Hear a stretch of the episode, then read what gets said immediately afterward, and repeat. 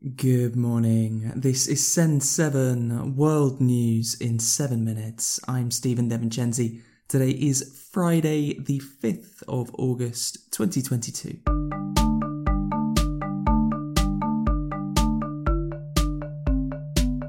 Starting in Asia today, China has fired missiles into the Taiwan Strait and other areas around Taiwan in response to the visit of United States House Speaker Nancy Pelosi to Taiwan on Tuesday.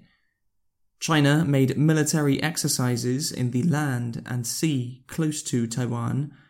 Japan said that Chinese missiles had landed in its territorial waters, including one that flew over Taiwan. Speaking next to Taiwan's President Tsai Ing wen, Pelosi said that her visit was a sign of the United States' support for Taiwan's democracy. And Taiwan has been an island of resilience in the world. Indeed, the people of Taiwan have proven to the world that with hope, courage, and determination, it is possible to build a peaceful and prosperous future, even in terms of the challenges you face. Today, the world faces a choice between democracy and autocracy. America's determination to preserve democracy here in Taiwan and around the world remains ironclad. Pelosi visited South Korea yesterday and will go to Japan today, where she will meet with Prime Minister Fumio Kishida. In Afghanistan, the Taliban have said that they didn't know that the leader of Al Qaeda, Ayman al Zawahiri, was living in Kabul. The United States have said that they killed Zawahiri in a drone strike that caused no other casualties. Zawahiri was one of the main organizers of many terrorist attacks against the United States, including the September 11th attacks of 2001. India has made new carbon emission targets Khadija Tahir reports. India has announced new targets for reducing carbon emissions. India is the world's third largest carbon polluter, and this week India announced new emissions promises, including plans to meet energy demands using more renewable energy. Prime Minister Narendra Modi announced these goals at the United Nations climate talks in Glasgow and the Indian government has now formalized them. Africa. Nigeria's Air Force has said that it will use, quote, maximum firepower against armed groups. There has been almost daily violence recently from armed groups, often known as bandits, in Nigeria's north. Somalia has named a former Al Shabaab spokesman as the Minister of Religion. Mukhtar Robow was an important member of the Islamist jihadist group until he left in 2013, and the United States once offered $5 million as a reward for his capture. Europe in Ukraine, Russia has been increasing attacks in the east, especially in the Donetsk region. Some military analysts say that Ukraine may be able to recapture territory in southern Ukraine because of Russia losing soldiers and equipment.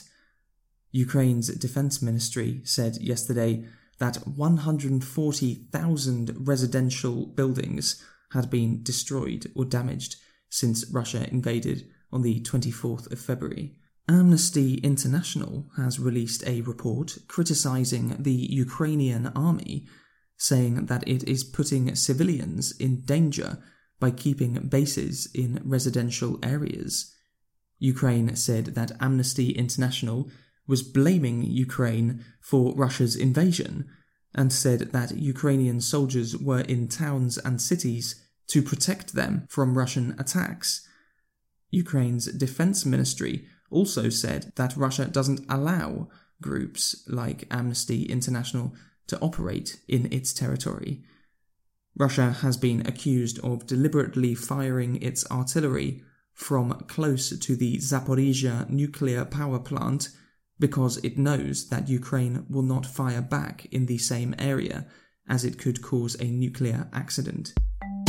In Russia, the American basketball player Brittney Griner has been sentenced to nine years in a penal colony for attempting to smuggle drugs.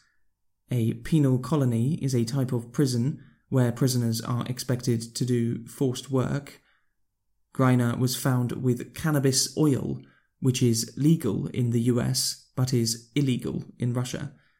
Some commentators say that Russia is using Griner to be able to use her in a prisoner swap with an important Russian prisoner in the US, such as Viktor Bout, a Russian weapons dealer who has been in prison in the US for over 10 years. US President Joe Biden said that Griner's detention is unacceptable. America's in Venezuela, a politician has been sentenced to eight years in jail for trying to assassinate President Nicolas Maduro. On the 4th of August 2018, a drone exploded when Maduro was speaking at a military parade, but no one was hurt. The family of Juan Requesens say that he was not involved in the plan and that he has been targeted because he is a critic of Maduro's government.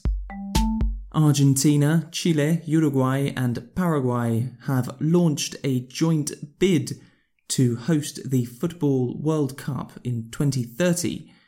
Uruguay hosted the first ever World Cup in 1930, and Chile and Argentina have both hosted once before.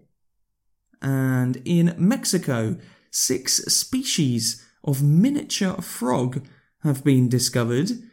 Scientists say that they had not been found before because they live in dark areas of the forest and because they are so small, they are all smaller than a Mexican peso. That's your world news in seven minutes. Thank you to Thomas in Germany for becoming our newest supporter.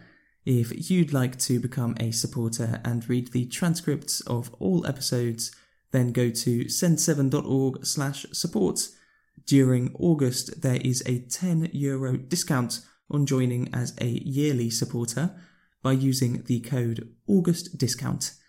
During August, Send 7 is only being released on Tuesdays and Fridays, but we will return to five days a week in September. I'm Stephen DeVincenzi. Have a great weekend, and I will see you on Tuesday.